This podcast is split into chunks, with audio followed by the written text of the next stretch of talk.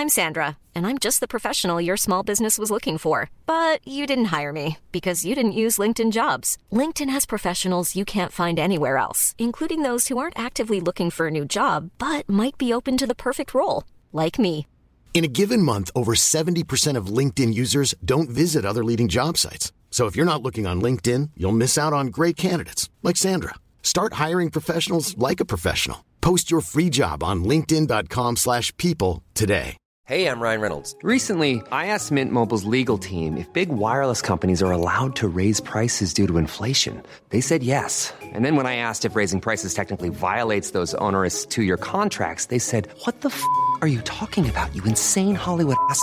So to recap, we're cutting the price of Mint Unlimited from $30 a month to just $15 a month. Give it a try at mintmobile.com slash switch. $45 upfront for three months plus taxes and fees. Promo rate for new customers for limited time. Unlimited more than 40 gigabytes per month. Slows. Full terms at mintmobile.com. Hey, it's Danny Pellegrino from Everything Iconic. Ready to upgrade your style game without blowing your budget? Check out Quince. They've got all the good stuff shirts and polos, activewear, and fine leather goods, all at 50 to 80% less than other high end brands. And the best part? They're all about safe, ethical, and responsible manufacturing. Get that luxury vibe without the luxury price tag. Hit up quince.com slash upgrade for free shipping and 365 day returns on your next order. That's quince.com slash upgrade.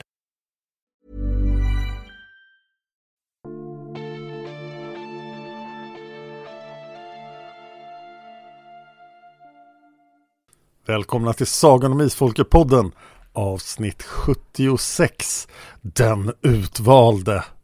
Jag heter Dan och med mig har jag världens bästa Anna. Hej Anna! Hej Dan! Hej! Nu är vi här Dan! Vi är här vid den magiska punkten då ljusets rike faktiskt blir Bamse. Bamse? Det här är det jag nästan kommer ihåg bäst av hela ljusets rike. Vit, vitare, jättemycket vitare och fett vitast. Det är så mycket som händer i den här boken. Ja, och jag tycker att det är här som vansinne liksom blir omhuldat och accepterat och det här är riktigt spårar ur. Jag tycker det blir så bra. Det blir jättebra. Och framförallt så gör en av de bästa karaktärerna någonsin full entré. Nu blir det åka av. Oj, oj, oj. Ja, vi tar väl och börjar från början. Det här är Indras bok. Hur gammal är Indra här? Indra är, nu ska vi se här, hon är, nu ska vi se här, Margit. Jämngammal med de fyra första står det i början och de fyra första har ingen ålder men jag utgår från att den kanske är um, Ung vuxen. ung vuxen. Vi ska se. Hur gammal skulle vi säga att Miranda var? Eh, lite yngre vuxen. Säg att Indra är ungefär kanske 23 någonting. 23-24. Vi kör på det. Japp. Så vi börjar när Indra sitter hos damfrisörskan. Min första fråga är hur fasen funkar det i ljusets rike om ingen har pengar? Hur kan man ha en frisörverksamhet då?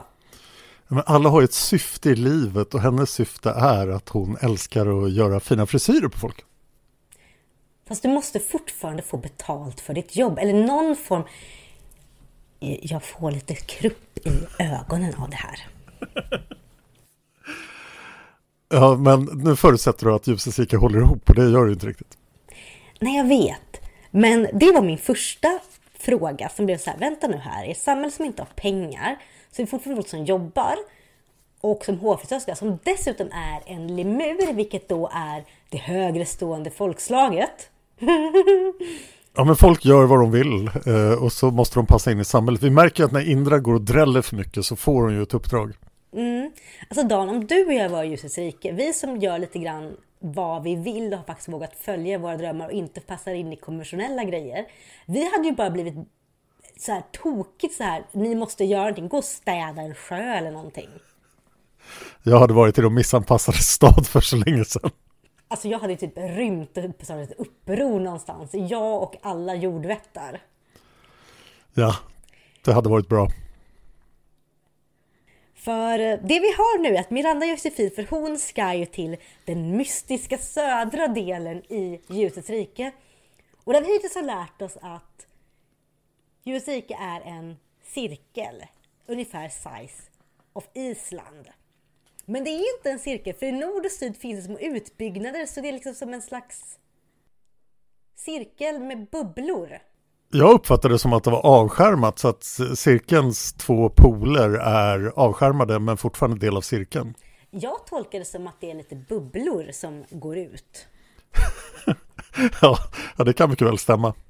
Och det gör mig lite grann så här, okej, okay, hur funkar det här?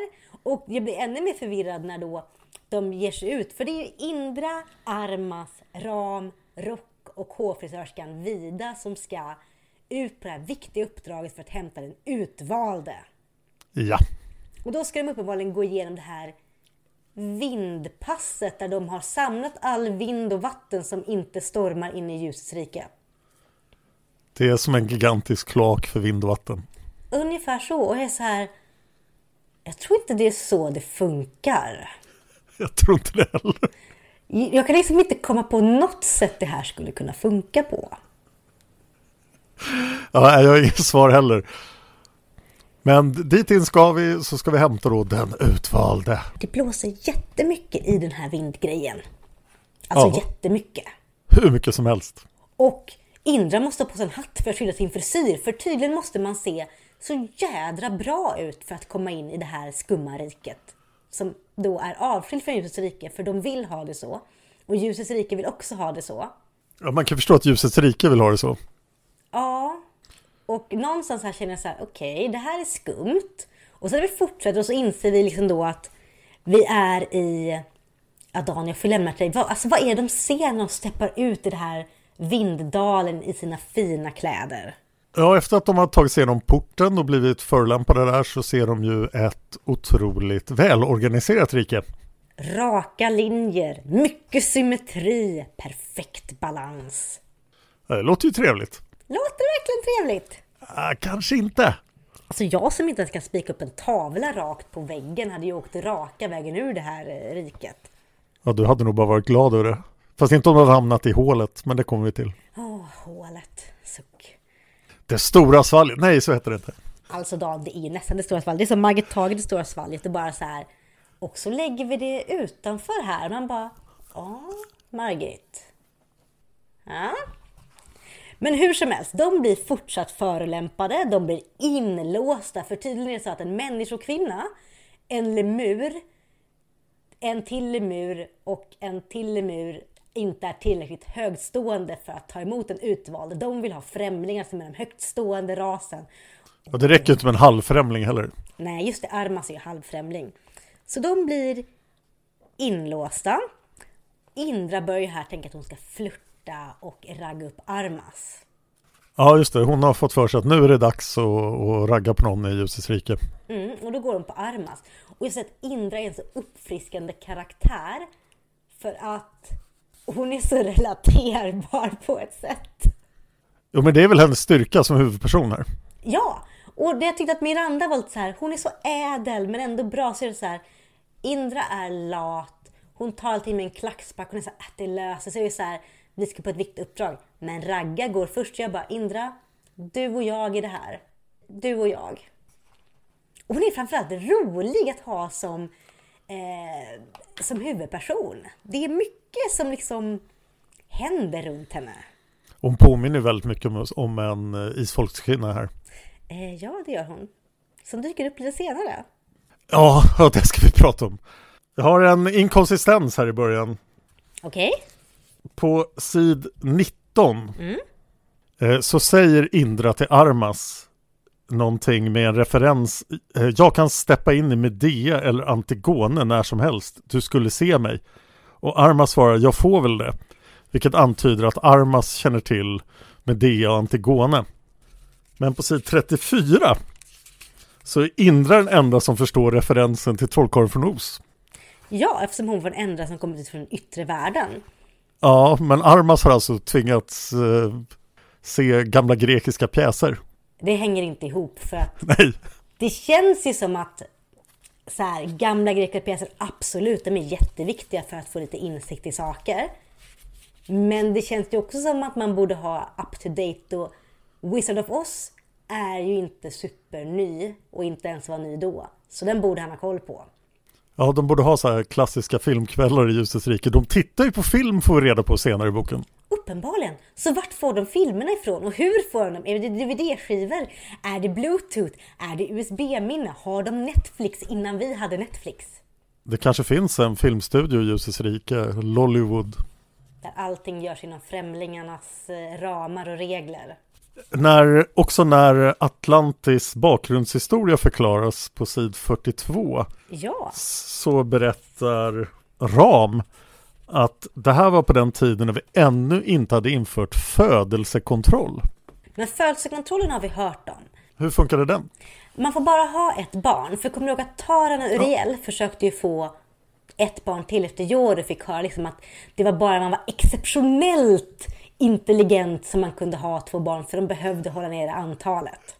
Alltså ungefär precis samma sätt som Mao Zedong skötte det på. Japp, och det gick ju jättedåligt.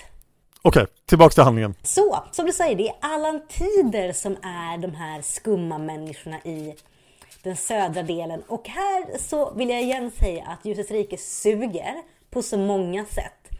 För Ram säger rakt ut att så här, ja, de var jättebra. Sen började de utveckla otrevliga tendenser som förmodligen berodde på att typ, de utvecklade dåliga egenskaper under den heliga solen. Så vi bara sket i det och lät dem utvecklas som de ville. För det tyckte de och vi var en bra idé. Men hände det här alltså direkt efter Atlantis fall så fick de komma till Ljusets rike Ja, för 10 000 år sedan. Ja, för de lyckades rädda en grupp på tio stycken och de var värdefulla, de var upplysta människor allting gick bra. Så efter de, typ de fyra första generationerna så gick det på röven. Ja, de tre första var bra och den fjärde blev dålig. Ja, eller så var det den fjärde som var bra också. Nej, den tredje var... De första eller tredje Ja. generationen var bra. Och fjärde gick det på röven för. Det finns ju ett historiskt mönster att det brukar alltid vara den tredje generationen som blir dålig. För den första generationen har liksom skapat det som var bra, eller åtminstone kommer ihåg själva Atlantis då. Den andra generationen växer upp med föräldrar som berättar om det gamla. Men den tredje generationen är bara bortskämd och jobbig. Ja, men här var det den fjärde generationen som bara inte ville. Och så får vi höra då att, ja alltså här du Dan. När Ram berättar om att ja, och så den ledaren då som är den här, ja, från fjärde generationen så kallas den hans otadliga höghet. Va? Varför? Är det så här oantastlig eller?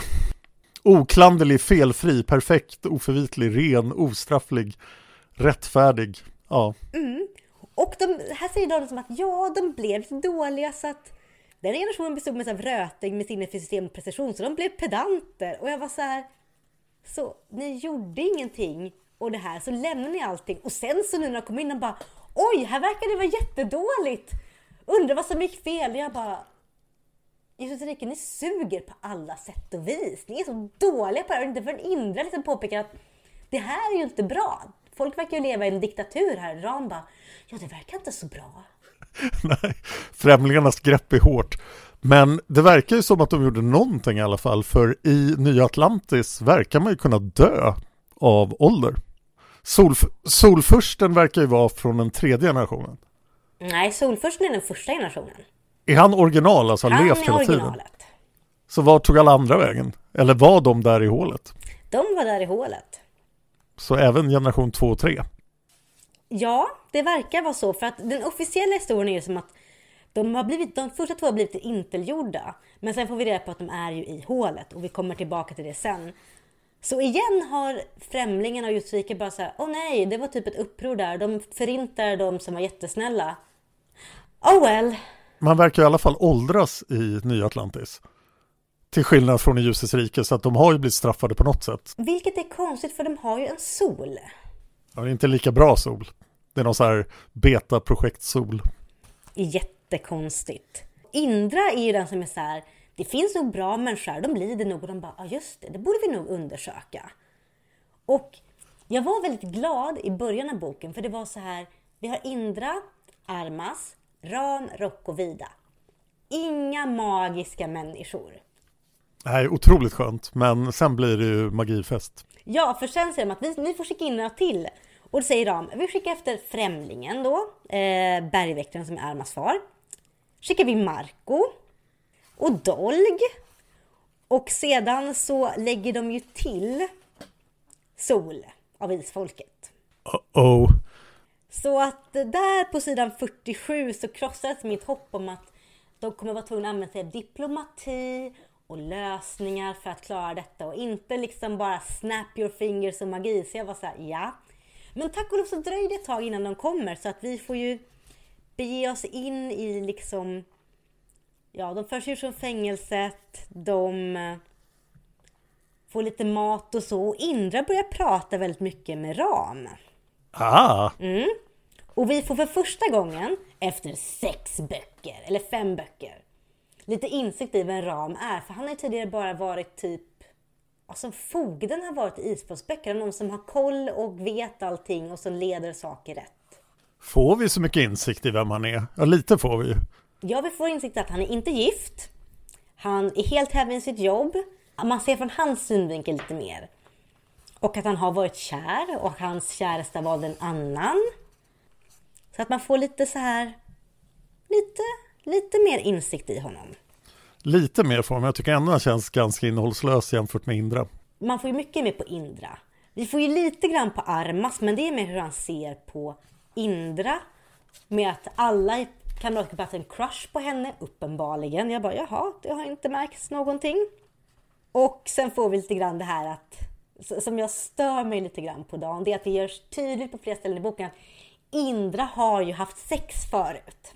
Ja, och, och det framstår som att hon är eh, jätteslampig, men om hon nu är 23 och eh, hade haft några korta historier, det känns ju ganska normalt. Men tydligen är det här en väldig kontrast till då till exempel hur Armas och Elena och de andra är. För där är de så här, nej, vi har inte sex innan, innan äktenskapet eller så. Innan vi hittar den rätta. Ja, så det som du och jag ser som helt normalt, att, men det är klart man har haft lite historia kanske innan.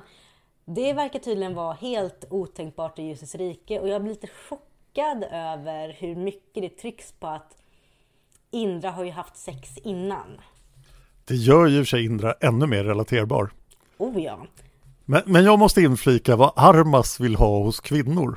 När han då ska bli uppmärksam på Indra så tittar han på tre saker hos henne. Ja. Och det här kanske ger oss en, en liten aning om hur främlingarna ser på människors utseende. Han tittar på hennes mörka blanka hår, det är inte så jättekonstigt. Hennes välformade ögonbryn. Och framförallt hennes utsökta hud. Det, det reagerade jag på. Okej, för det första vill jag bara säga, det är jättefint när man har fint hår, absolut. Välformade ögonbryn, man kan plocka ögonbryn. Utsökt hy, jag bara, innebär utsökt hy att hon typ har helt felfri hy utan finnar? Eller har hon en speciell hudton? Eller vad är detta? Och det är bara ytliga saker som man tittar på. Ja, eller tänker han göra en lampa av henne? Ja, som nazisterna gjorde. Ja, åh nej, Dan! Jag återkommer till främlingar och nazister, men Armas reflekterar så här att ja, hans brud måste ju vara noggrant utvald bland de bästa ämnena. Och Indra kom knappast in under den kategorin. Men sen säger han till Armas försvar, säger han så här att ja men Indra är ju läcker, intelligent och rolig att prata med. Så jag bara okej Armas, du vet ju de inre kvantiteterna du tycker om hos en kvinna. Så att det återstår att se om Armas bara är djupt hjärntvättad av vad en kvinna eller partner citationstecken ska se ut eller vad han egentligen vill ha. han kommer ju definitivt inte att ta någon som har finnar eller som har eh, buskiga ögonbryn. Eller haft sex. Oh, Herregud. Men Dan, nu, nu förs de inför de fyra mäktiga männen i Nya Atlantis. Och nu, ditt stund har kommit Dan. Vilka är dessa? de är vit, vitare, vitast och allra vitast. Men allra vitast är inte med så länge. Nej, och de har döpt sig själva till det här. Och de kallar sig de obefläckade. Och jag säger så här, så här töntiga finer har jag inte sett sedan heliga solens orden i senare delen av Häxmästaren. För det här Dan, det är buskis. Det är buskis och jag skulle nog föredra den heliga solens orden här. Oh ja, definitivt. De är verkligen så här. Allting ligger perfekt framför dem. Naglarna är perfekta och sånt där. Och jag bara så här. Vad är det med er? Ja, att hålla hela landet sådär välstädat och ordningsfullt, det måste ju vara jättemycket jobb. Och det här tycker de att de ska lägga på. Och de är ju otroligt obehagliga individer. Det visar sig verkligen. De, de tror att de är störst, bäst och vackrast och vitast. Och de ser ju ner på allt och alla. Och de ser ner på teknik och liknande, för det, det ger ju folk tankar. Tankar kan vi inte ha hos människor. De måste ju ändå gilla tvättmaskiner. Alltså undrar om de, tvätt, om de har tvättmaskiner eller om alla tvättar för hand. Då kan de inte göra mycket annat i Nya Atlantis. Det... Så här, de inte får trampa på några fogar i golvet och de är så här, en kvinna blev arresterad för hon hängde tvätt för långt och jag bara, är det det här kullen? Ni dör på vit, vitare, vitas, allra vitast. Så har jag namnen och inser att det här är exakt kullen de dör på. Nya Atlantis är OCD-landet helt enkelt. Mm. Och eh, jag får säga att Nya Atlantis är inte lika coolt som i Disney-filmen Atlantis. Nej. Och det enda som hindrar detta från att bli otroligt pompöst är ju att vi har Indra som berättar allting. Så det blir mycket av hennes personliga spetsigheter och mycket humor. Tyvärr så gör det att det blir väldigt mycket buskis över det hela. Ja, men jag gillar det ändå. Det, mm. det fungerar. Och alltså det, det var tydligen... Det satte sig tydligen hårt i minnet eftersom jag kommer ihåg det här så otroligt väl. Mm. Jämfört med allting annat jag läst hittills. Nej men det, det här var ju jätte... Det, det, det passar in. Ska man ha ett samhälle som är så här otroligt pedantiskt. Ska man ha fyra stycken skurkar som är så otroligt buskisiga då måste man ta in humor. Jag säger Margit klarar det här med glans. Genom Indras ögon ser vi de här precis så töntiga som vi skulle se dem och det funkar jättebra. Ja, det gör det verkligen. Det blir ju intressant. Men det känns ju som att Nya Atlantis fungerar ännu sämre än Ljusets rike. Det här samhället kan ju inte fungera. Nej, och främlingarna bara undrar hur det gick så här. Man bara, mm, för ni övergav det här riket och tänkte att de skulle sköta sig själva när ni visste att den fjärde generationen sög. Det känns ju som att ingen främling har varit här sedan Talonin blev förnedrad och sen har väktarna bara inte pratat om det med främlingarna.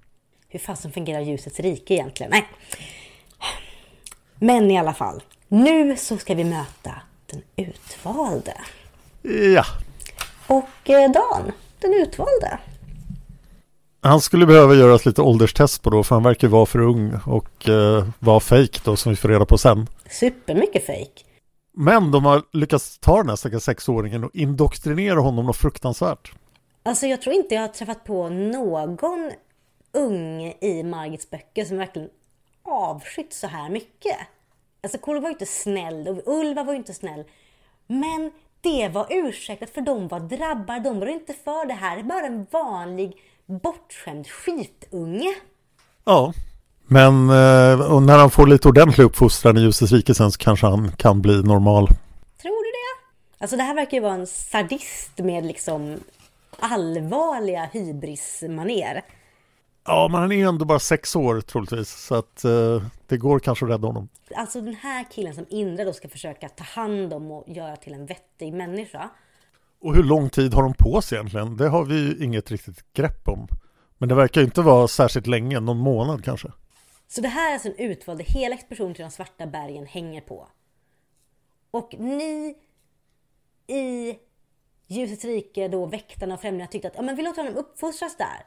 Med vetskapen om att det här nya Atlantis inte har en bra styrelse. Istället för att bara så här, och den utvalde, vi kanske ska ta, ta in honom till ljusets rike. Det, det känns som att de behandlar det här liksom med en klackspark och bara, åh nej, det gick lite fel.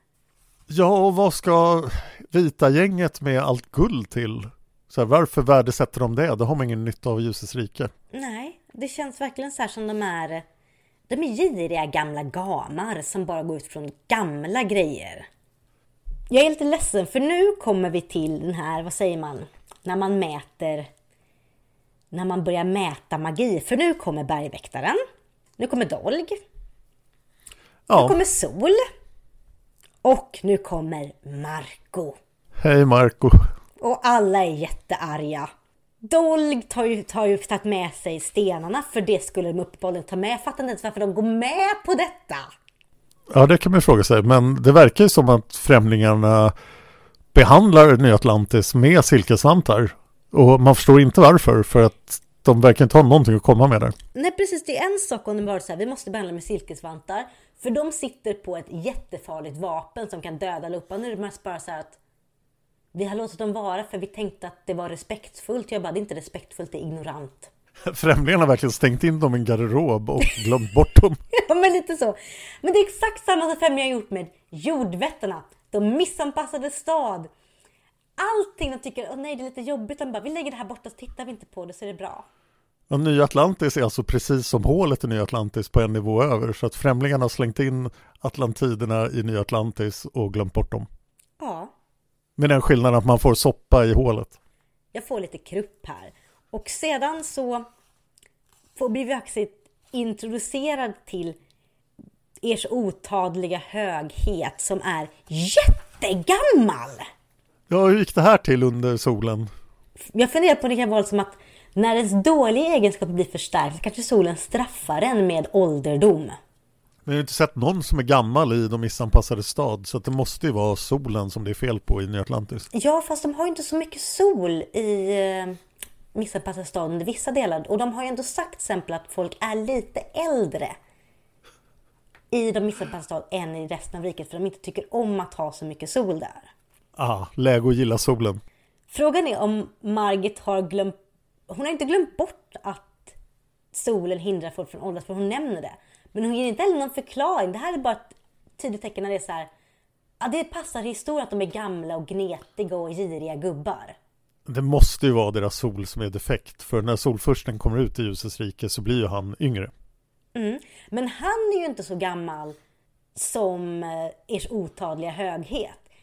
Utan de har ju bara liksom, de är lite gamla men de är inte så här gubbgamla som han beskrivs som att han är jätteuråldrig.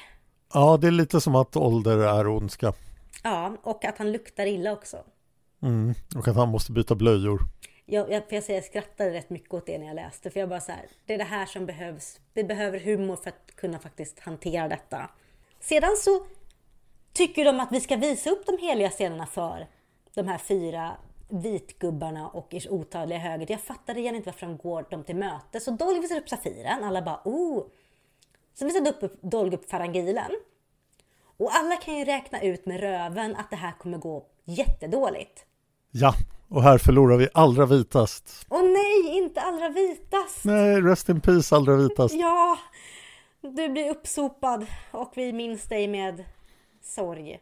Du hade så mycket potential, eller?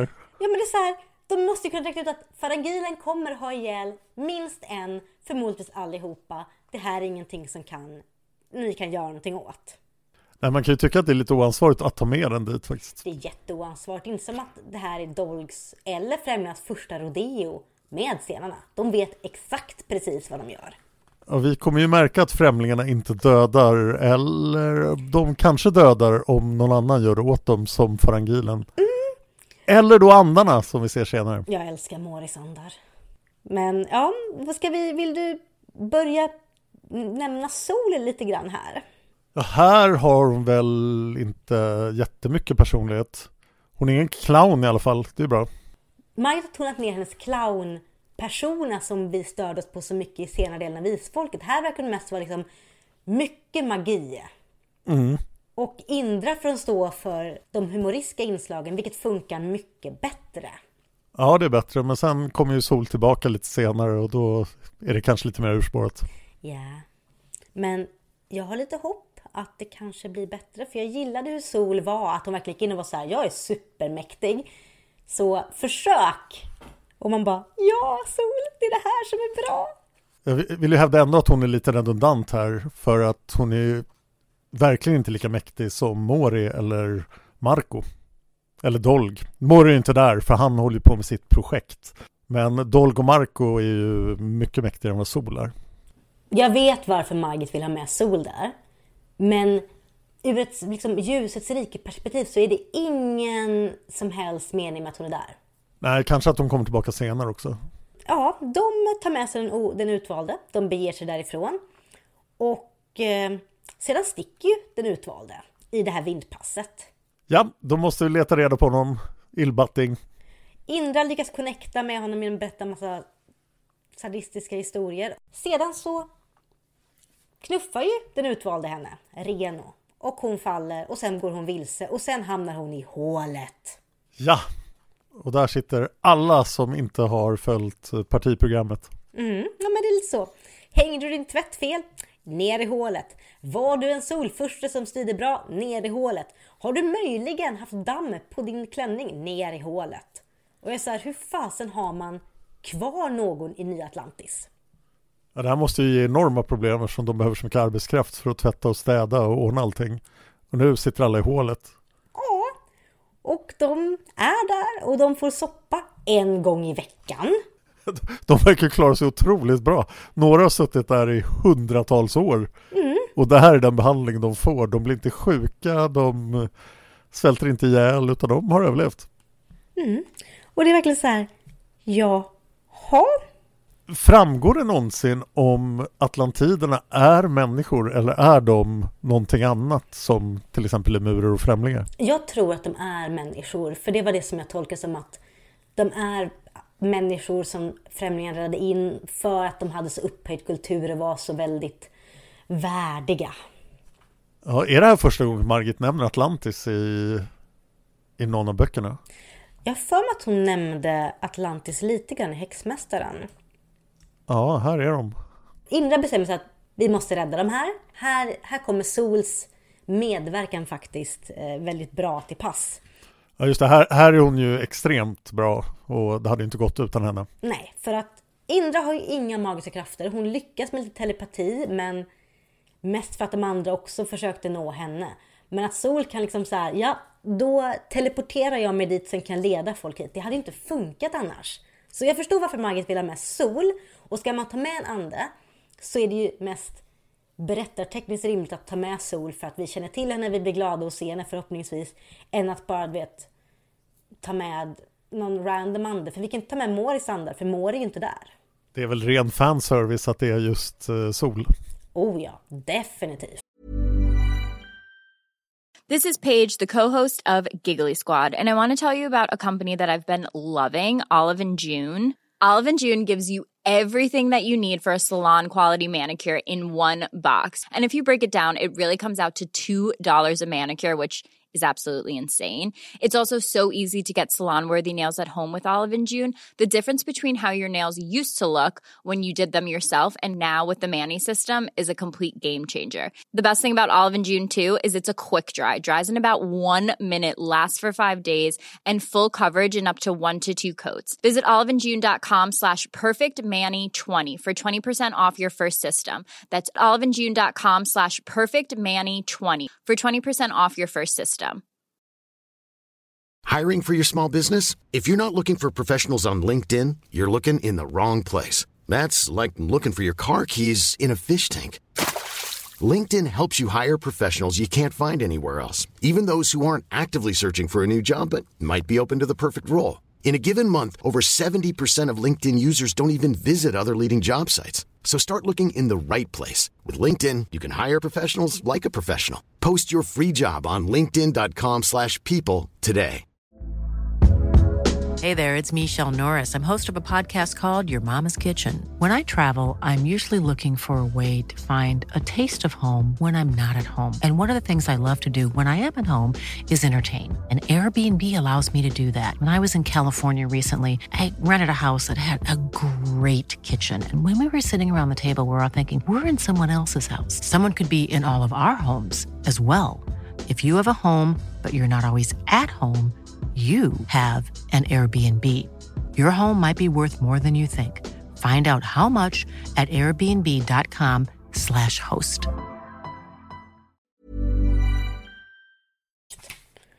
De hittar de gamla Atlantiderna, de hittar allihopa. Alla får, alla får komma in i ljusets rike. Och... ehm, Och här har verkligen Nya Atlantis ingen koll. Deras största fängelse blir eh, alla rymmer och de märker ingenting. nej, de verkar strunta i det. Det är inte som att de är så här, hallå där nere, utan de bara, vi slänger ner folk. Vad händer? Jag, jag tyckte det var hysteriskt roligt när det var några nya som hade blivit nedslängda där på slutet och att de fick flera ton soppa över sig. De bara så här, vad händer? Men här så börjar det faktiskt bli lite grann att Indra börjar lägga märke till Ram. Det börjar hända någonting här. Va, vad tycker du om kärlekshistorien? Jag har både för och emot eh, rörande kärlekshistorien. För är att jag älskar insikten vi får i Indras tankar om Ram. Jättemycket. Jag älskar liksom att den känns mer liksom att liksom, att det tar upp hennes tankar, hon tänker på de här sakerna. Hon undrar liksom över sina känslor, hon slår dem ifrån sig för det kan ju inte hända. Och hon, hon har liksom också fysiska reaktioner, hon måste springa och ta en kall dusch och liksom onanera. Vilket är jätteuppfriskande mot liksom Miranda och Gondagils historia där det mest var Gondagil bara “jag vill ligga” och Miranda bara “jag tror jag älskar dig” här är det liksom verkligen vi får följa med Indra i hennes tankegångar till varför hon händer och hon också bara nej, eh, Armas, det blir bättre, det blir säkert bra. Men det går ju väldigt snabbt också. Ja, å andra sidan tar en hel bok och vi får inget avslut på det heller. Oh, jag vet en sak jag också älskar med Indras eh, lilla så här när hon börjar, okej, okay, jag kanske tycker om Ram. Det är att Indra är uppfriskande svartsjuk. Ja, det är hon verkligen. Hon bara, den här kvinnan på Rosgård liksom kollar upp det. Och jag ska säga, svartsjuka är inte någonting bra, kära lyssnare. Man ska jobba på det, ska inte gå till andra. Men det är uppfriskande att Indra har så pass mänskliga reaktioner. För jag tror att de flesta av oss har någon gång känt svartsjuka. Vi har varit så här, okej, okay, men vem är den här personen som min, mitt, mitt span kanske var förälskad i? Man har nog ändå haft liksom att, varför tog det slut? Vad hände? Har fortfarande känslor? Och genom Indra får vi hela den här processen. Så jag säger så här att det går snabbt. Men den är helt trovärdig. Och jag gillar den. Jag, jag, tycker att Indra är jätterelaterbar i allt det här. Och framförallt för att hon har fysiska reaktioner och får känna att okej, okay, jag, jag, jag, blir ledsen och jaha, och jag känner en, liksom en åtrå, en fysisk attraktion och ja, allting. Vad, tyck, vad tycker du om den? Först vill jag veta vad du tycker om Rams reaktioner. Vi får ju inte jättemycket om Rams reaktioner. Men det vi får är det vi får är väldigt fint. Jag gillar det här stycket i början när Ram berättar att han stod och stod Indra packa, hur liksom man känner en ömhet. Det är väldigt det är väldigt balanserat och det passar också in eftersom Indra är så väldigt mycket all over the place. Så det hade varit konstigt om vi fått samma grej från Ram. Men att vi får de här små insikterna att ändå så här, jag känner någonting för den här flickan. Det tycker jag är lite fint. Det, det passar, hans reaktioner passar in på hur han hur vi upplever honom som person. Och vad tycker nu du, du Dan? Det är ju bokens huvudnummer på något sätt, den här kärlekshistorien. Och jag tycker att den känns väldigt sandemoisk. Vi har sett den förut. Oh ja. Och Ram verkar ju vara en väldigt bra kille för Indra, så att det verkar stämma. Att han blir intresserad av henne känns ju kanske mindre genomarbetat, men är ändå trovärdigt. Mm. Hon är uppenbarligen väldigt olik alla kvinnor han någonsin har träffat. Ja, och jag tänker att det är kanske det, men också att Indra faktiskt behandlar honom som vilken annan person som helst. Ja, han verkar ju ha jobbat alldeles för mycket. Oh ja, han är typisk arbetsnarkoman och kanske så här alla bemöter med så otroligt mycket respekt. Och Indra, hon skojar och skrattar genom en smällkyss. Liksom, det gjorde hon ju i bok tre, tror jag. Så att det har ju lagt lite spår att hon behandlar honom annorlunda. Och det är kanske därför han så här också faller för henne. Det är också intressant att chefen för väktarna börjar tycka att främlingarna är lite konstiga. Mm. För du nämnde ju det här med att det här är en väldigt typisk sandemoisk kärlekshistoria. Och det är det. Och det hade inte varit typiskt Sandemo som inte haft något stort problem som jag inte kan få varandra för att med Gondagil och Miranda var det, de bor i olika länder, världar, sfärer. Mori Tirili, där, där var det ju att Mori var så här, nej, mitt mörker drar ner dig. Men här har vi rasism! Ren skär rasism. Ja, och även fast det är så här, främlingarna är inte rasister, jag bara, jo, de är rasister.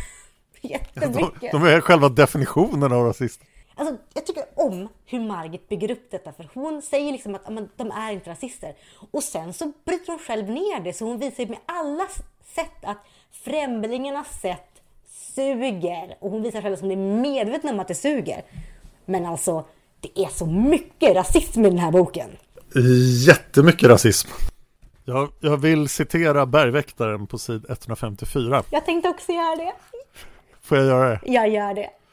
Det är ett stort problem det där. Vi önskar inte att främlingar och människor eller lemurer och främlingar eller lemurer och människor blandas med varandra.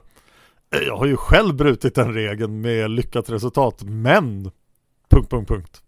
Ja, och hela den här passagen är väldigt intressant för att det finns någon sån här att åh, vi får inte blanda in, vi får inte blanda raser för att för att avkomman kan få lida. Det är inte resultatet som är problemet. Det är ju så att barn anses av några som mindre värda. Och Teresa bara, den inställningen borde inte finnas. Och bara, jo men den finns. Så det här är vår lösning. Så lösningen på rasismen är inte att man bara, för i helvete, ni som är rasister, sitt ner i båten, skärp er och käft. Det är att man bara så här, men då ser vi till att det, inte, att det inte finns någon orsak till rasism. Vi förbjuder folk att rasblanda sig. Det är den perfekta lösningen mot rasismen. Det är ren rasbiologi och främlingarna är det tredje riket. Ja, och deras argument att det är så här vi stoppar rasismen. För att vi måste tänka på barnen. Vem tänker på barnen i detta? Man bara, men se till, bara se till människor att inte vara rasister. Hä? Hur svårt är detta? Men det här är alltså då främlingarnas lösning de har arbetat fram genom generationer. Den slutliga lösningen, Dan. Nej! Jag gick dit. Och jag är så himla kränkt för att folk accepterar detta. Folk tycker att det här är en helt solid, valid lösning. Ja. Och det blir lite problem när Indra och Ram då nästa halva boken börjar säga okej, okay, vi, vi känner nog någonting för varandra, vi vet inte hur vi ska göra. Och det här då börjar märkas under invasionen av Nya Atlantis. För nu ska de ju rädda Nya Atlantis, för nu vet ju främlingarna att det är dåligt där, vilket de kunde ju räkna ut med. Ja, och det här har alltså pågått i hundratals år och främlingarna har bara ignorerat det. Men det är nu när någon så här Indra påpekar att det här är inte så bra, de bara nej fan nu måste vi ta tag i det. Fasen också. Ignoransen var så bra verktyg för att hantera saker. Invasionen var ju lite spännande om det inte vore så att Nya Atlantis inte hade den minsta chans till någonting. Men de har ju massa magi och teknik och det är bara så här. Och de har ju alla fördelar i Ljusets rike och Nya Atlantis har inga fördelar. Nej, sen så är det lite fint att så här. Det blir inte Nya Atlantis mot Ljusets rike för befolkningen i Nya Atlantis vill ju inte. De reser ju sig och liksom vill storma vakt befästningar och alla är jätteglada och välkomnar detta. Men hela den här grejen som jag tror att Margaret vill bygga med att det här ska vara folkets revolution blir lite konstigt för att det är inte som att man gör en underground-rörelse där man går verkligen in med alla, alla medel man har och sen kör man. Ja, det här är lite grann det Putin trodde skulle hända när han invaderade Ukraina. Och det gick ju inte så bra. Men han hade inga andar. Nej, och det är vi glada för. Däremot hade Ukraina en jädra massa, eh, inte andar, men jädra massa mod. Oh ja. Så, och eh, då i Nya Atlantis så vill ju liksom, så står ju Ram och tittar lite grann på Indra och Talonin som är så här, jag citerar sidan 170. Ja, för du vet, det är inte önskvärt för eventuell avkommas skull. Och jag bara, Talonin, ditt jädra Obersturmbannführer Talonin. Exakt! Som nu bestämmer över vem folk ska få gifta sig med tydligen. Ja, och skaka fram den här eh, problematiska nissen som eh, Indra måste försöka bota då så att hon ska bli kär i honom för att in... Talonins plan är att Indra blir kär i alla som hon har för mycket kontakt med. Och vem dog Talonin till jävla matchmaker? Han är den högsta främlingsrika, har inte han viktigare saker först än att bestämma vem folk ska gifta sig med? Ja, Talonin är den högsta främlingen vi har träffat och nu ska han micromanagera det här. Mm. Men så viktig är rasbiologin. Saker får inte blandas, vi måste hålla blodet rent. Vi måste hålla det ariskt, vi måste hålla det vitare. Alltså, Talonin, hela... Alltså, Nya Atlantis är bättre på det viset. Främlingarna har också en intressant kraft här i den här diskussionen. Mm. För eh, på något sätt kan man utesluta att den här nissen är homosexuell. Mm. För att på sid 106 står det nej, det är uteslutet. Han har nog vanliga böjelser. Hur vet de det? Ja, det är så här man bara, hur?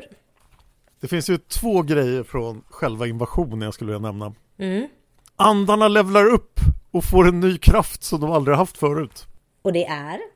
På sid 182, flera av andarna hade förmågan att se vilka soldater man kunde lita på och vilka som var de vitas kumpaner. Va? Varför det? Hur kan de göra det? Frågan är vilka av andarna det är. Alltså om det är Moris andar så... Nej. Ja, det är isfolket och Moris andar.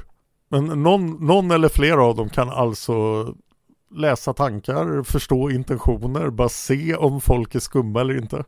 Det kunde de haft användning för tidigare i alla historier vi har pratat om. Ja. Och sen är det ju då den väldigt märkliga sexscenen. Eh, ja. På sid 196. Någon bara såhär, vi måste ha sex i den här boken. Och Margit bara, men Ram och Indra är inte där än. Ja men släng in någonting. Hon bara, jag har ju lite isfallshäxor. Ja, och det är alltså tre soldater som är ute och lallar och inte får upptäcka någonting. Mm. Och då måste de knulla sönder. Som händer här? Det här är ju väldigt inte någonting som Sol skulle göra. Det är någonting som Ingrid skulle göra heller. Och Tobba är ju stendöd. Vet vi att uh, andarna kan ta fysisk form? Ja, det vet vi väl vid det här laget. Men alltså det här är, det här är karaktärsbrott mot Sol som inte skulle göra detta. Karaktärsbrott mot Ingrid som inte skulle göra detta heller. Och igen, Tobba är jättedöd. Hon var ond, hon blev aldrig omvänd till den goda sidan i Sagan om Isfolket. Hon var så död. Hon blev förintad av de kvinnliga demonerna så mycket att det inte ens blir någonting kvar. Men här är hon ung och är tydligen snäll och ska ligga med... Vad, vad är det som händer Dan? Ja, de kanske i något skede gav sitt samtycke till det här, de här tre soldaterna, men det känns ju ändå som ett sexuellt övergrepp. Jättemycket sexuellt övergrepp. Från spöken. Det är som karaktärsbrott och det är fel, för igen, Tobba är död. Tobba ska inte vara i ljusets rike. Jag var tvungen att läsa det här två gånger och, och se att det faktiskt stod i boken att det inte var någonting jag hade drömt. Jag vet inte vad det här är. Det gör igen att den här buskiskänslan förstärks. För det som hade kunnat bli en sån här folkets revolution blir och så knullar andarna runt lite grann. Man bara, va? Det kändes ju mer som en dansk gladporrfilm från 70-talet än en eh, buskis. Åh, fast det är lite buskis över danska gladporrfilmer. jo. Och folk bara, jaha, oj då, liksom där låg de. Och Dolg bara, ja Sol får väl få svar för det där, men idén var inte så dum, jag bara Dolg. Ursäkta, det här är nog sexuella övergrepp deluxe. Och bara idén var inte så dum, jag bara ursäkta, vad händer? Vi lämnar det här och stormar eh, Nya Atlantis högkvarter. Vitare vit, allra vitast, vitast och vitare. Och nu nu blir det, nu blir det jobbigt. Först så har de ju då inte riktigt, de har underskattat hans otadliga höghet som ska tydligen gasa ihjäl hela befolkningen. Ja, det var bara det som saknades. Det kanske är här Talonin blir lite imponerad och tänker hmm. Vi kanske också ska gasa, nej. Men här älskar jag Indra mer än någonting annat i hela världen. För spottloskan? För spottloskan. Smidig lösning. Och det är så otroligt uppfriskande att det inte är och sen gick andan in, eller Marco förvred huvudet på honom, eller Dolga använde fragillen, bara Indra spottade på honom. Det är så otroligt mänskligt, down to earth, relaterbart så att jag blir så här, åh tack! Att vi inte behövde ha magi här. Nej, han kändes ju aldrig farlig, det här otadliga höghet och nu är han borta så att eh, skönt. Eller han överlevde väl? Han överlevde ja. Ja, så han finns kvar. Ja, och på tal om att jag blev glad att de inte använde magi så används ju jättemycket magi sen mot de här tre vitingarna. Eh, innan dess vill jag påpeka att Indra gör en viktig insikt på sid 208. Okej. Okay. När hon... Eh, för de främlingarna tar ju hand om hans otadliga höghet. Mm. Och det är väldigt oklart vad de gör.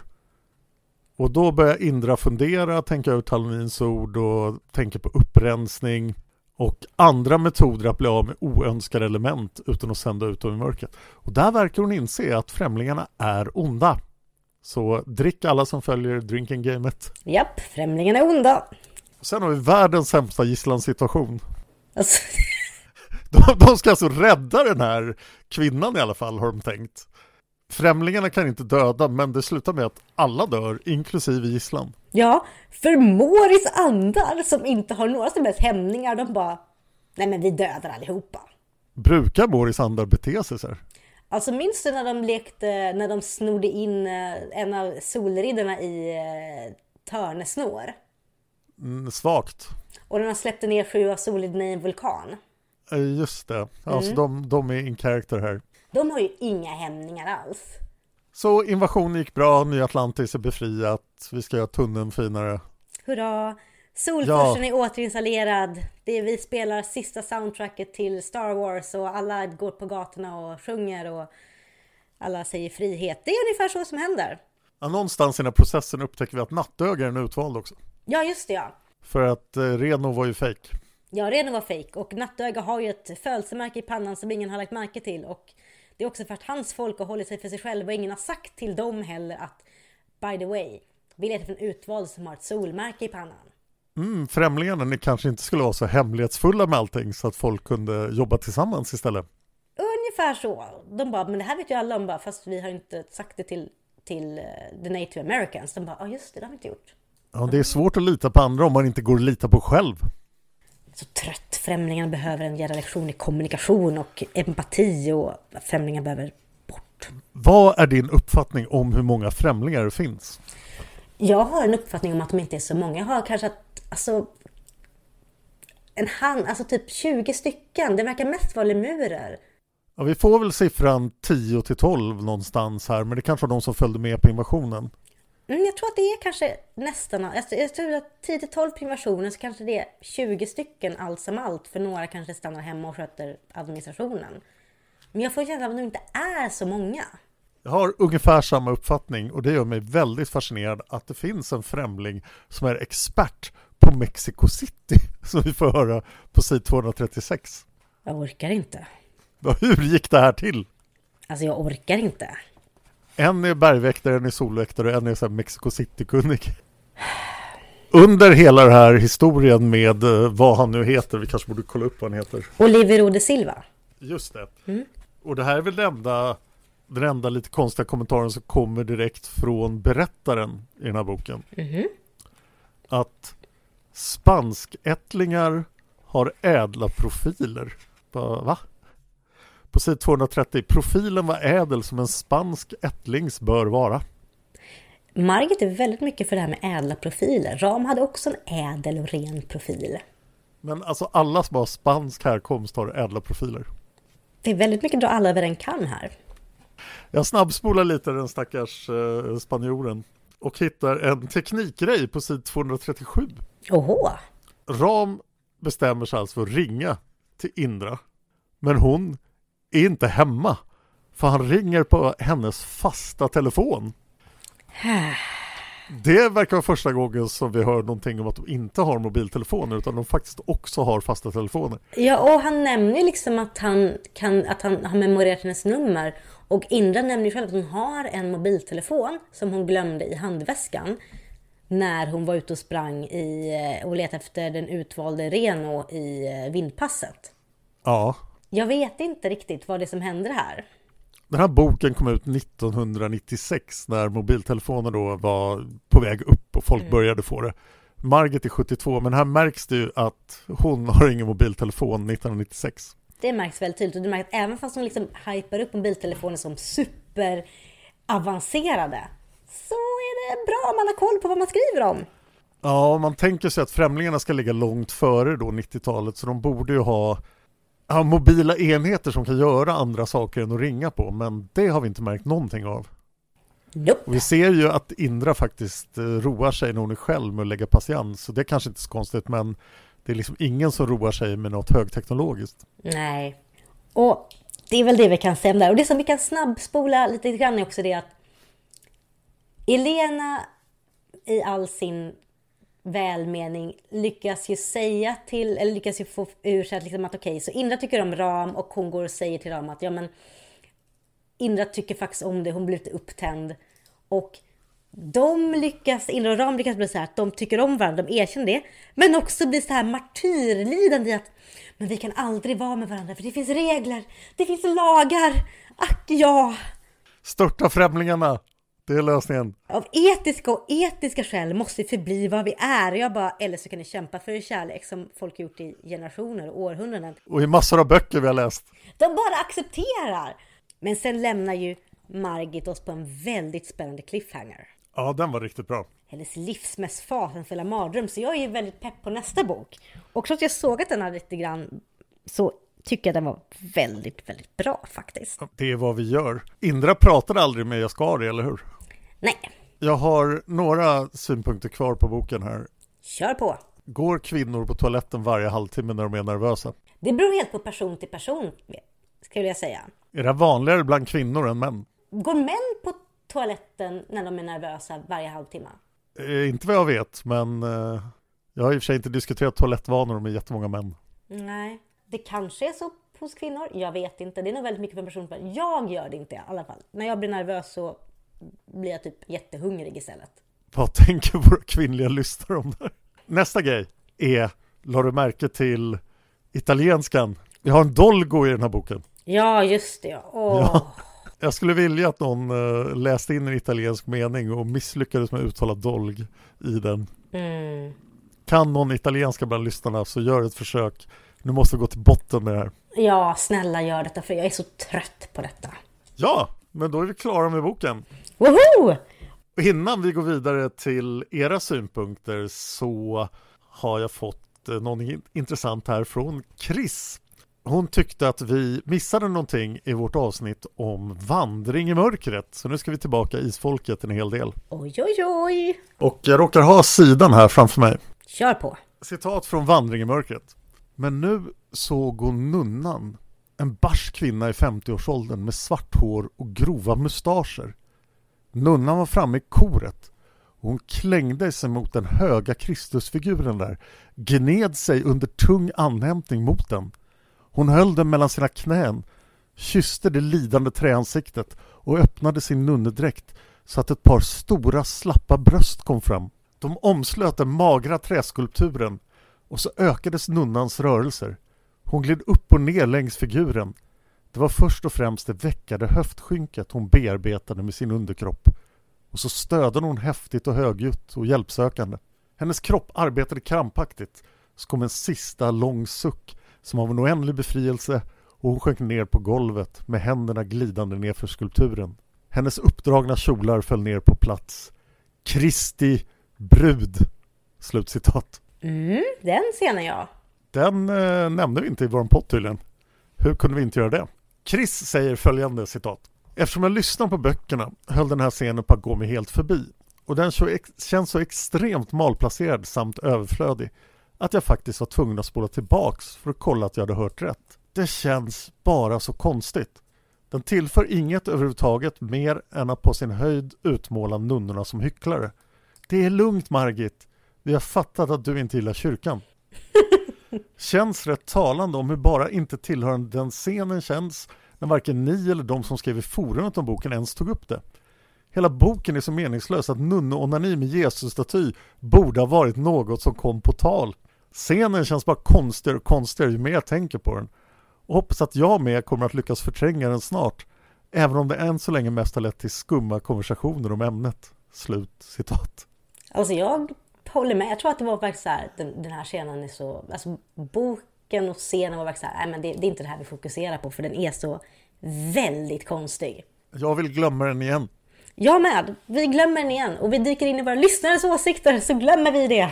Vi har fått massor av svar, tack för det. Ja, tusen tack! Vi ställde våra vanliga frågor. Vad tycker du om boken? Favoritögonblick och favoritkaraktär. Och första svaret kommer från Vanja Lind som säger Jag är inte jätteförtjust i boken tyvärr. Jag gillar Indra. Jag gillar hennes och Rams spirande förälskelse väldigt mycket. Men huvudplotten med Nya Atlantis tråkade ut mig. Och boken innehöll så många konstiga och förvirrande grejer så jag blev bara trött. Först tyckte jag att det var spännande att de skulle till den södra delen av riket och såg fram emot det. Men skildringen av Nya Atlantis var så ensidigt negativ. Och för mig var det väldigt ologiskt att den heliga solen skulle ha förstärkt den nuvarande härskarens renlighetsiver. Så nu förstärker den alla möjliga egenskaper, inte bara godhet slash ondska. Sen känns det inte heller logiskt att härskarna i Nya Atlantis såg ut som de åldringar de var. Men alla i ljusets rike är evigt unga. Som om deras ondska skulle framstå tydligare genom att de var anskrämliga att se på, till skillnad från alla jättevackra människor i ljusets rike. Indra och Rans förbjudna kärlek hade varit betydligt trevligare att läsa om om det inte var för allt obehagligt prat om rasblandning som förekommer hejvilt boken igenom. Först försöker Indra bli kär i Armas istället eftersom Rami är lemur, men Armas är ju hälften främling så varför väljer hon just honom? Sen blir det prat om att Nattöga måste bli upp med en flicka från hans egen kultur och främlingarna inte vill ha rasblandning i riket. Men inte för att de är rasister utan för att folket i en missanpassade stad är det. För invånarna i den staden lyssnar ju alla på. Jag önskar verkligen att Margit hade planerat serien lite mer innan hon började skriva den. För det här blir så otroligt märkligt och ologiskt. Och hade funkat så mycket bättre om man anat från början att främlingarna vill hålla folk åtskilda.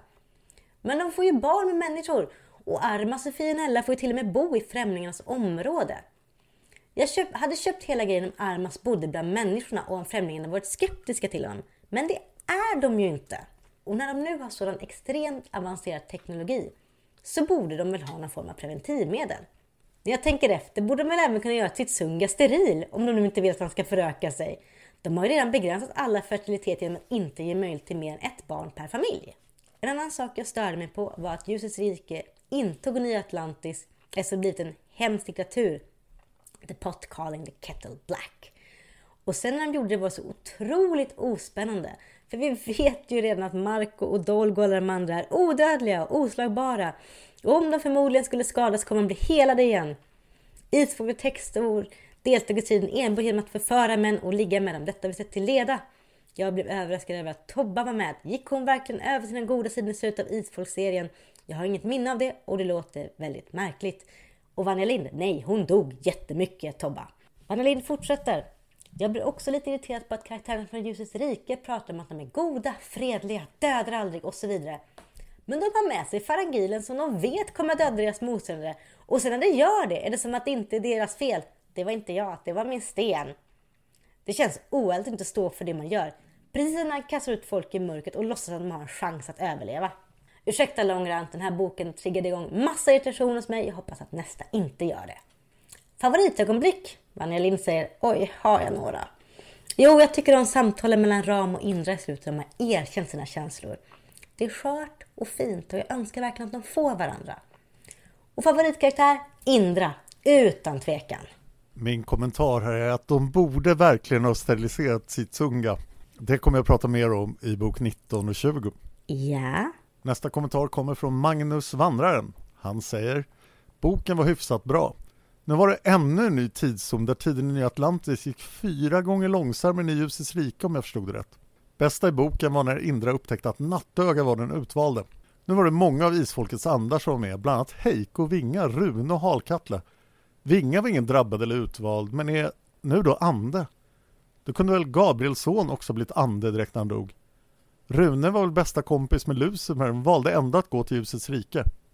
Till och med Tobba var med och trodde att hon blev förintad i slutstriden. Blev alla onda drabbade goda efter att Engel Onde dog? Finns även Sölve med i skaran av andar. Favoritperson är Indra. Och Sölve vore rolig! Nej, han skulle inte få något utrymme precis som alla andra andar. Exakt.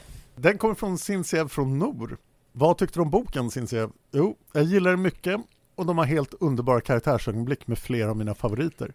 Vit, vitare, vitast och allra vitast har blivit foreshadowad av Dan i vad, 20 böcker nu. Alltså vi har fyra pedantiga OCD-gubbar som får panik, ångest och asymmetri som Monster of the Week. Det är så fånigt, töntigt och älskar det. Det finns ju ingen som hotar gruppen ändå, förutom creepy främlingarna. Så låt oss ändå lalla runt. Hans renligast majestät är dock för mycket.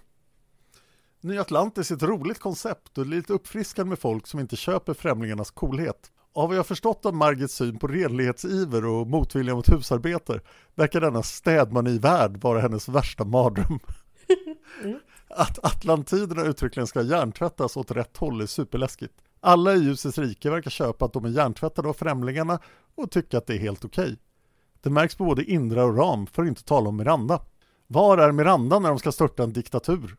Alltså kul att hon vill rädda hjortarna, vad hände med, henne, vad hände med hennes passion för mänskligheten? För övrigt väldigt synd att vi inte fick se Miranda och Indra tala om Ram. Jag tror att hon hade förstått mer än vad Elena gör. Tidigare har det varit Indra som varit stöd för Miranda, så hade gärna sett det motsatta. I och för sig kul att Indra och Elena får lite tid för prat och scones. Att Gabriel har noll koll på vad som händer är lite komiskt. Nog hade jag höjt på ögonbrynen om rikets säk och krimpolischef rände runt mitt barn som Ram faktiskt försöker göra. Jag tror det hade kunnat bli en fin far-dotter-scen om de hade fått chans att diskutera det. Kanske kunde det börja med att han var lite orolig att någonting hade hänt och sen insett jaha. Tror det kunde ha blivit mer naturligt än med Dolg utan O. Stackars Dolg vet att han inte har någon personlighet. Marco ska nog trösta dig och ge varandra en kram. Ja. Varför har Margit något mot kramar mellan vänner och familj, BTV? Det känns som att det är en återkommande sak att häxmästarfamiljen och isfolket inte är sådana som kramar varandra i tid och otid. Beröring är jätteviktigt. Nåja, favoritögonblick i boken. När de är i fängelset och de underbart Margit-skurkiga militärerna ska fördela dem jämnt och bli supersura för att fångarna skrattar. Så underbart fånigt. Enda ögonblick som har fått mig att gråta i hela ljusets rike finns även i den här boken. Jag vet inte riktigt varför, men det är så hemskt när Ram kläcker ur sig Du fick det här ansvaret för att du var ledig. Kanske att det är det inneboende duktig flicka-syndromets största fruktan. Mm. Eller så är det helt enkelt bara mästerligt skrivet av Margit. Jag gråter åtminstone ut förödmjukelsen tillsammans med Indra. Det är så fruktansvärt dräpande för självförtroendet i sig själv. Och att det är Ram som hon är djupt förälskad i. Aj! Ett tydligt exempel på hur bra Margit är på att skriva känslor hos den lilla människan. Sen är det ens sant. Han sa ju att han visste att precis vem som skulle ta hand om satungen med ett djävulsflin i förra boken. Bokens bottennapp är våldtäkten av soldaterna. Favoritkaraktär Indra och Ram, mitt favoritpar i Ljusets rike. Han är stabil, trygg och en auktoritet med gott hjärta. Men hon är modig, charmig och modig nog att hålla honom på jorden. Och de har en genuin kemi till en grad vi inte har sett på länge, länge. Och kommer att sträcka mig så långt till att de är det bästa paret mellan människa och övernaturlig varelse i hela sagan. Oj! Bättre än Uriel och Taran, Saga och Lucifer och till och med bättre än Vanja och Tamlin. Oh my god! När han rör vid hennes kind på slutet slår det fler gnistor än i många tidigare sexscener. Minst gillade karaktär är, jag är inte rasist men, chefsrasbiologen och den höge främlingen Talonin. Jag menar, vem bryr sig om undersåtarnas privatliv och lycka när framavlingen av mästarrasen är hotad? Stackars Talonin, vilket elände han har. Ljusets rike, kill count. Oh. Beordrade avrättningar gäller, andar och stenar räknas här som vapen. Främlingarna, antal okänt. Mori 11, Dolg 2, Ram 2 plus utrensning, Gondagil 1, Miranda 1. Edit. En sak jag gillar är att lemurkvinnan Vida beskrivs som högt kunnig inom praktiska yrken av Ram. Som en självmedvetet förvirrad akademiker känns det som folk med kunskap inom det praktiska kan få en extra blomma här. Vida verkar dessutom vara erkänd som konstnär inom sitt område här. Mm. Och nästa svar kommer från Blodsens som säger Jag hade helt glömt bort att Nya Atlantis introducerades så här tidigt i serien.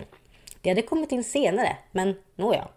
Jag tycker vi kastas in i ännu en ny värld lite för tidigt. Vi hade precis kommit in i ljuset och mörkrets rike och lärt oss deras regler. Nu kommer det ytterligare ett rike att hålla koll på.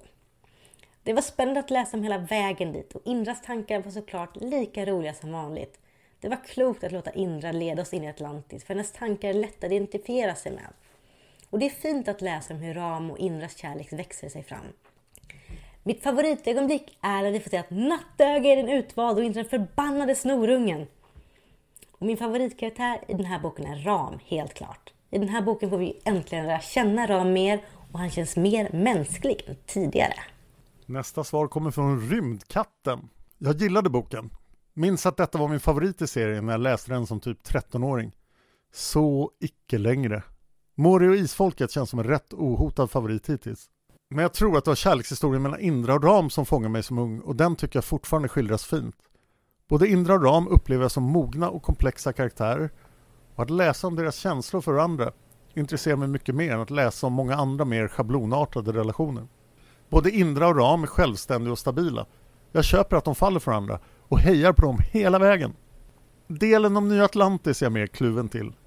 Jag älskar idén med att väva in atlantider och är nyfiken på en ny del av landet. Nya Atlantis ger mig en del Alice i Underlandet-vibbar, vilket inte är dåligt, men det blir för rörigt på något vis. Jag har svårt att se det som utspelar sig framför mig. Bitvis upplever jag att handlingen bara levereras som fakta utan större inlevelse. Tyvärr är jag svårt att engagera mig och orkar inte hänga med helt i handlingen där. Kanske är det jag som har svårt att fokusera, vet inte. Jag tycker att pedantgubbarna är rätt underhållande men de känns ju aldrig som något hot överhuvudtaget. Det pratas väldigt mycket om ras och art i den här boken och jag blir inte helt klok på det. Pedant-atlantiderna anser sig stå över andra och det är förkastligt men att främlingen är lite bättre än alla andra är en helt rimlig ståndpunkt. Så pass rimlig att Indra och Ram inte ifrågasätter den utan inrättar sig. Vad vill Margit säga? För mig känns det rätt oklart. Inte blir det bättre av att Atlantidgubbarna som ser sig själva som högstående döper sig till vit, vitare, vitast och allra vitast. På tal om art och ras är Talonin bland de mest obehagliga karaktärer jag någonsin har läst om. Snubben känns ju helt störd. Han kommer där med sina sexkantiga fingrar och sina rasideologier och tycker till om vilka som ska giftas och inte och hur många barn man ska få ha och så vidare. Han är superläskig. Favoritkaraktären är Indra, karaktären med trilogins vackraste namn. Hon är kapabel, smart och självsäker men inte arrogant. Dessutom har hon ett sunt sätt att tänka på och massvis med humor utan att för den saken tappa djup och bli en clown. Kort sagt känns hon väldigt mänsklig och jag kan helt klart relatera till henne. Jag upplever Indra som en ny karaktär som inte riktigt liknar någon annan, vare sig Isfolket eller Häxmästaren. Och jag gillar hennes sätt att använda skarp humor och rappa repliker. Ömsom för att lätta upp stämningen och bjuda på sig själv och ömsom för att dölja att hon har blivit ledsen eller sårad. Hade jag befunnit mig i ljusets rike hade jag fallit pladask för Indra. Fast det hade aldrig gått för sig. Då hade Talonin genast dykt upp med sina sexkantiga fingrar och förklarat att det inte passar sig att ha homosexuella relationer i ljusets rike. Det är bara Heinrich Reuss och hans revisor som var lite gay på nåder sådär i utkanten av berättelsen så att det knappt märks. Gillar för övrigt även Ram väldigt mycket. Jag tycker att Dolg helt oväntat får en aning personlighet här. Elena har ryckt upp sig och skaffat sin egen vilja och det är kul att se. Favoritögonblick? Jag gillar när man förstår att Nattöga är den utvalde, det känns episkt. Uppskattar även scenen när Indra spottar på surgubben. Det är uppfriskande kvinnor förstår för klassiskt okvinnliga handlingar utan att bli mindre feminina för det. Allra bäst tycker jag dock om scenen i slutet när Indra och Ram sitter själva och samtalar öppet om sina känslor för varandra. Det är väldigt vackert och bitterljuvt skildrat och trots att de knappt rör varandra är intimiteten dem emellan så tydlig. Det finns ett lugn över den här scenen som att den vore ett andningshål mitt i allt det hektiska som pågår runt omkring. Mm. Bokens soundtrack Hope Tala av Tiptoeing Indra och Rams låt. Har du hört den? Nej. Ursäkta långt inlägg. Har antagligen tagit upp halva poddavsnittet vid det här laget. Men det är så himla kul att dela mina åsikter och att ta del av vad de andra tycker. Och ni behöver aldrig be om ursäkt för långa inlägg. Det är bara att skriva. Skriv! Skriv till fingrarna blöder. Vi älskar Mom deserves the best, and there's no better place to shop for Mother's Day than Whole Foods Market. They're your destination for unbeatable savings, from premium gifts to show-stopping flowers and irresistible desserts. Start by saving 33% with Prime on all body care and candles. Then get a 15-stem bunch of tulips for just $9.99 each with Prime. Round out Mom's menu with festive rosé, irresistible berry chantilly cake, and more special treats. Come celebrate Mother's Day at Whole Foods Market. Hi, I'm Daniel, founder of Pretty Litter. Cats and cat owners deserve better than any old fashioned litter. That's why I teamed up with scientists and veterinarians to create Pretty Litter. Its innovative crystal formula has superior odor control and weighs up to 80% less than clay litter. Pretty Litter even monitors health by changing colors to help detect early signs of potential illness. It's the world's smartest kitty litter. Go to prettylitter.com and use code ACAST for 20% off your first order and a free cat toy. Terms and conditions apply. See site for details. Even when we're on a budget, we still deserve nice things. Quince is a place to scoop up stunning high end goods for 50 to 80% less than similar brands.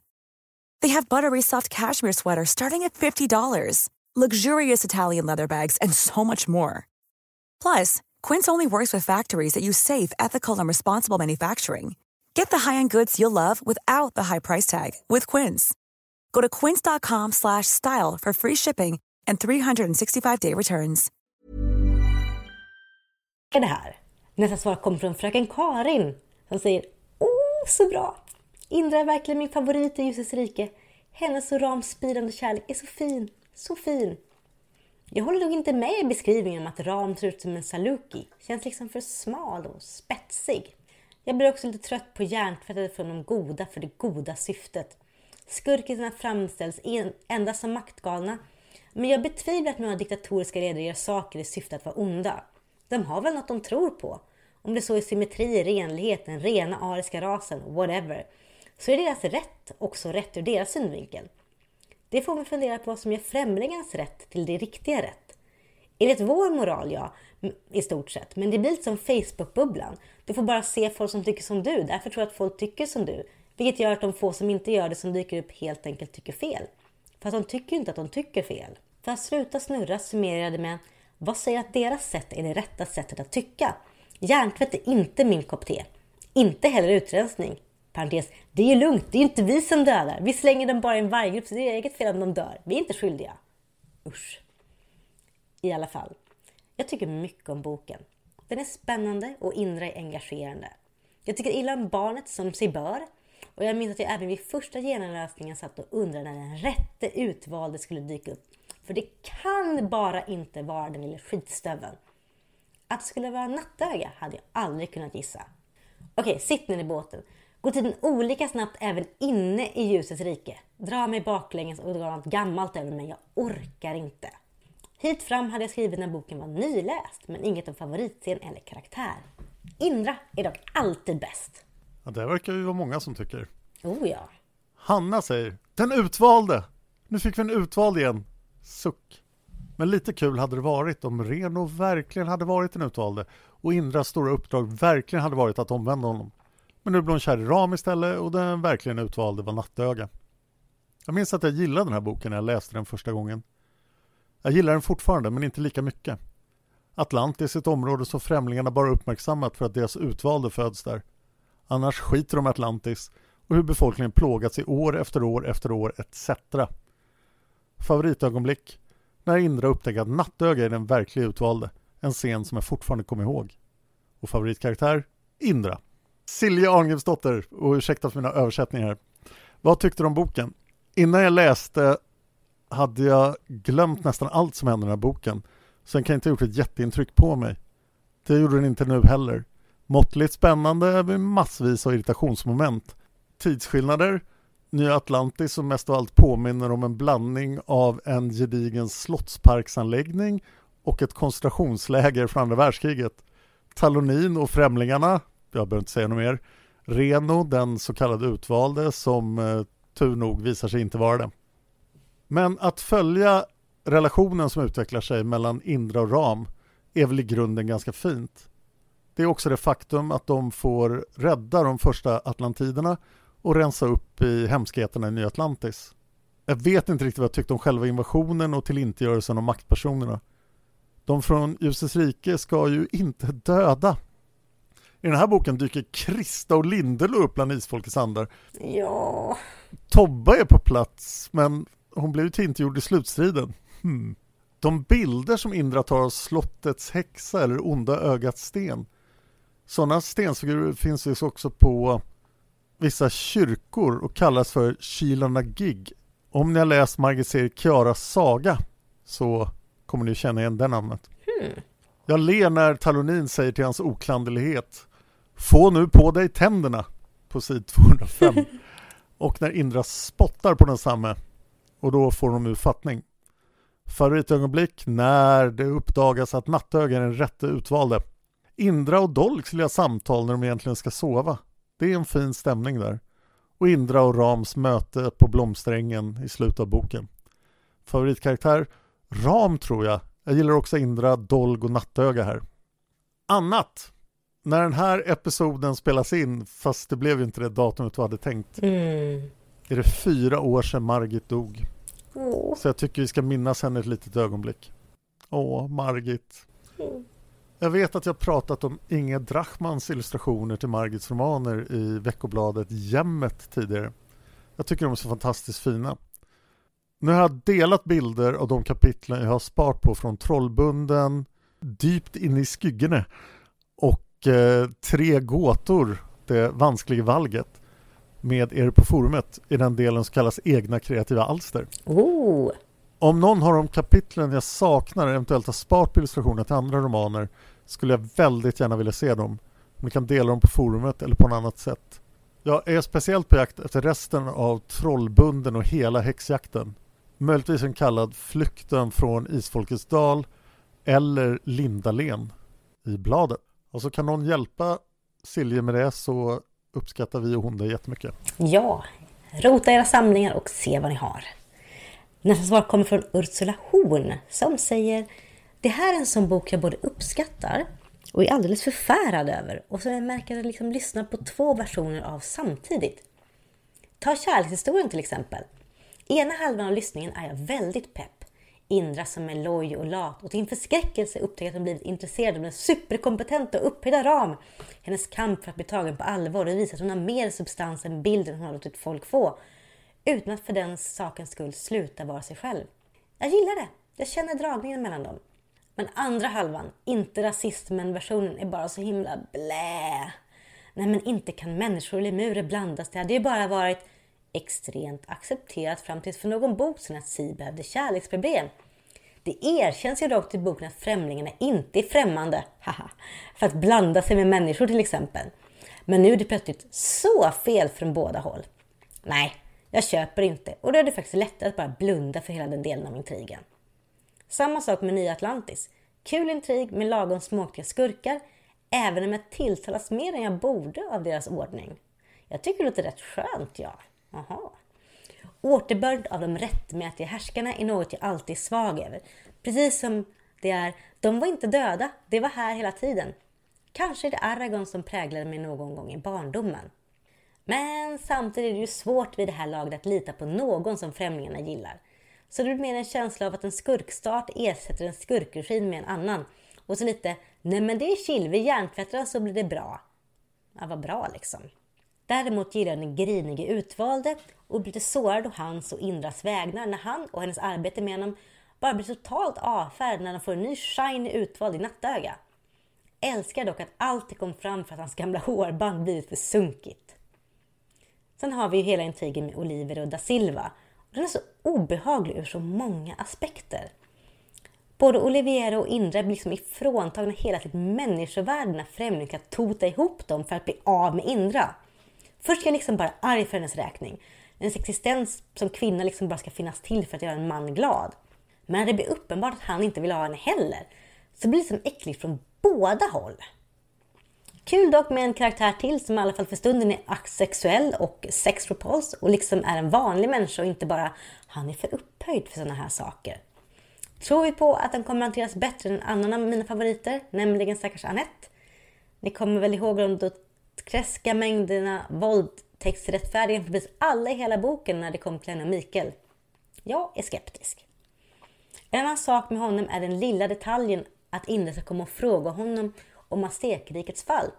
Helt utan någon tanke på varför det riket föll. Det var ju inte som att da Silva tillhör kolonialmakten. Eller vänta. Men ja, om man blundar för den sidan av boken som väldigt tydligt är Margit som en god människa och människovän håller på att jobba sig genom hela inneboende rasism som vit människa uppväxt i ett rasistiskt samhälle och bara titta på äventyret, så var det härligt. Jag var inte beredd på att det skulle sluta där och längtar efter nästa bok. Favoritkaraktär, Indra all the way. Favoritscen, allt med språkbrickorna där Indra säger helt opassande saker och Ram blir tvungen att hålla masken och översätta till något mer lämpligt. Här kommer Silje Arngrimsdotter igen. Oho! Ja, och efter den deadline vi hade sett, men vi spelade in långt senare än vår deadline, så det kommer med. Jag kom tillfälligtvis på nytt över avsnittet med besöket hemma hos Margit i Skillinge på Youtube idag. Åh. Ja, det är vårat. Ja, det är vårat avsnitt Dan. Ja, tack så mycket, säger Silje. Satt och såg på bilderna av Margit och Dan den dryga timmen det tog att höra igenom. Det var så fint. Nästan så jag glömde att hon inte är här mer. Mm. Åh. Det var en fin dag. Ja, vi skulle ju få komma på hennes hundraårsfest. Åh gud, prata om det, börjar gråta. Ja. Jag sitter igen med ett par frågor och något jag gärna vill berätta mer om. För det första blir jag väldigt nyfiken på vad den stora hemligheten kan vara. Är det någonting som ni kan berätta mer om nu? Det tror jag inte. Nej, jag började rannsaka mig själv om vi har berättat den i podden, men det har vi inte gjort. Ja, vi, vi borde kanske sätta datum på det, för någonstans måste det ju vara passerat och inte blivit av. Ja, vi måste kolla upp det. För det här är det att Margit skulle säga till oss när Ja, det och skulle... det blir svårt för henne. Vi får inte säga någonting nu, men vi ska kanske kolla upp lite grann så att vi vet om vi kan säga det. Ja, och jag är beredd att säga det när tio år har gått, om inte annat. Så påminn mig 2027. 2027, ni vet vad vi kommer vara. Vi kommer vara här och podda och ni måste påminna oss. För det andra, den boken som Margit skrev på då, har ni någon mer information om handlingen och om den blir utgiven? Det lät intressant och det hade varit fantastiskt att läsa den, även om den inte skulle vara färdigskriven. Och det vet vi tyvärr ingenting om alls. Ingenting om alls heller. Sist men inte minst, Margit nämnde själv att de tre första böckerna Isfolket skulle bli en musikteater i Tröndelag. Jag utgår från att hon menar en ny uppsättning av Sol och Isfolket som Paul Ottarhaga och Evi Kasset Rösten har tagit med sig till Vera uppe i fjällen, icke långt ifrån svenska gränsen, Skäckerfjällen. Oh. De två spelar på nytt Tengel och Silje som de gjorde de två första åren som teaterstycket gick i Valdres 2008 och 2009. Jag kan inte tänka mig några andra i rollerna för de har den rätta utstrålningen och kemin. De är ett par också i verkligheten och i stort sett rätt utseende i förhållande till karaktärerna som de beskrivs i böckerna. Veteranen Hildegun Eggen har tagit över som Hanna och den rollen är ganska skild från som den blev löst i Valdres men väldigt, väldigt bra. Huvudrollen som den vuxna Sol spelas nu av Lise Birkenes Thun. Hon är också strålande och har samma spänst, intensitet och fanden i. Full i fan kanske? Ja, så är det. Samma fullifanhet som Heidi Rud Ellingsen hade alla fyra åren i Valdres. Men Heidi liknar också lite mer den sol jag ser framför mig när jag läser böckerna. De två yngsta barnen till Paul Ottar och Evi som båda har många års erfarenhet på scenen spelar Are och Sol som barn. Mm. Omgivningen är otroligt vacker och påminner lika mycket om Isfolkets dal som det gjorde i Valdres. Och dessutom ligger det i rätt eh, landskap. Musiken och de vackra kostymerna är i stort sett samma som i Valdres. Den nya uppsättningen skulle egentligen haft premiär 2020 men måste försenas ett år på grund av pandemin. 2021 blev alla föreställningar utsålda men i år gick eh, publikmängden ner så det är osäkert om vad som kommer att hända under 2023. Men om ni får chansen så uppmanar jag alla att ta turen dit och se föreställningen. Upplevelsen är helt fantastisk. Margit själv var där på urpremiären 2008 och också på premiären 2010. Det är synd att hon inte får uppleva den nya uppsättningen men jag är ganska säker på att hon har varit väldigt nöjd, stolt och rörd. Oavsett om det blir några föreställningar nästa sommar eller inte hoppas jag att de, hoppas jag att de kan komma tillbaka 2024. Då är det 100 år sedan Margits födelsedag och det måste ju verkligen firas.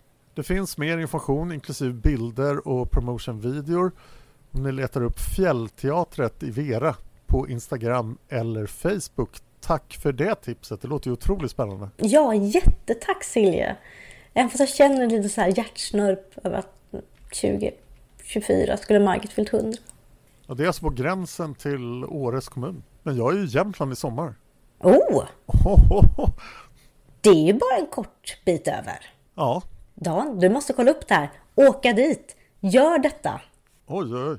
Tack så jättemycket för det tipset och för alla era synpunkter. Det är så kul att läsa och höra om vad ni tycker om böckerna. Så tack så jättemycket. Ni är fullständigt fantastiska. Jag har sagt det förut men jag har ingen podd där lyssnarna är så engagerade som ni är och det är helt otroligt roligt att uppleva. Jag önskar att alla mina lyssnare var som ni är. Och sist men inte minst ska vi också tacka alla våra fantastiska Patreons som ser till att vi kan fortsätta göra den här podden. Vi ligger fortfarande över 100 dollar så vi tuffar vidare in i ljusets rike. Och vi vill säga tack till Ingun Solberg, Vega Gudleifsdotter, Emelie Bergstedt, Anne Frid, Charlie, Maria Boman, Anna Bengtsson, Amanda Westerlind, Kickan Ahlström, Jenny Johannesson, Elin, Johanna Gustafsson, Josefin Westman, Lisela Lihaven, Hanna Eriksson, Maria Samuelsen, Eidan L. Rydhammer, Ingrid Johansson, Julia Mason, Solveig Gudnadottir, Desiree Lindmark, Monica Nyhus, Magnus Rask, Maria Andersson, Mystika Ferry, Alba Rundström Ramirez, Hanna Naversjö och Karin Källström. Stort tack till er för att ni fortsätter stötta oss. Tack så jättemycket. Och vi är redo att ta oss an häxan. Dum, dum, dum, dum. Undrar vad det här ska gå Dan. Jag är väldigt, väldigt pepp. Jag tror att det kommer att förekomma en häxa i boken. Vad tror du på riktigt? Jag, jag hoppas lite, annars skulle det vara en konstig titel. Det var ju väldigt mycket häxor i den här boken. Jag hoppas att häxan i nästa bok gör andra saker än vad häxorna gjorde i den här boken. Det hoppas jag med. Lite riktiga häxkonster och inte bara sex överallt. Vi får se. Jag är väldigt pepp i alla fall. Men Dan, tills när vi ses nästa gång, vart kan lyssnarna hitta mer av dig? Ja, inte på Facebook i alla fall. Men eh, jag finns på Instagram och Twitter. Det är numera mina sociala medier. Jag har även en YouTube-kanal som jag ständigt försummar. Det går också att mejla mitt poddbolag nu med en mejladress som gäller för alla poddar. Oh. Så det är simwaypodcast.gmail.com Simway med Z. Och ni hittar förstås Isfolksforumet på Kajlina.se, Isfolket. Yes, gå in, registrera och lämna synpunkter på alla våra fina böcker. Ja, vi har redan fått in fyra synpunkter på häxan så att eh, häng med och skriv era synpunkter också. Oh, spännande! Var kan lyssnarna hitta mer av dig, Anna? Jag finns väldigt mycket numera på Twitter och även på Instagram där jag hänger väldigt mycket. Så det är så ett Suna Seras och Anna Seras på Twitter. Så följ med gärna där så blir jag väldigt glad. Tack så jättemycket för dagens avsnitt. Så dyker vi in i häxan nästa gång och ser vad det är som är Indras livs värsta mardröm. Du får ha det bra tills vi ses nästa gång. Detsamma. Hej då! Hej då!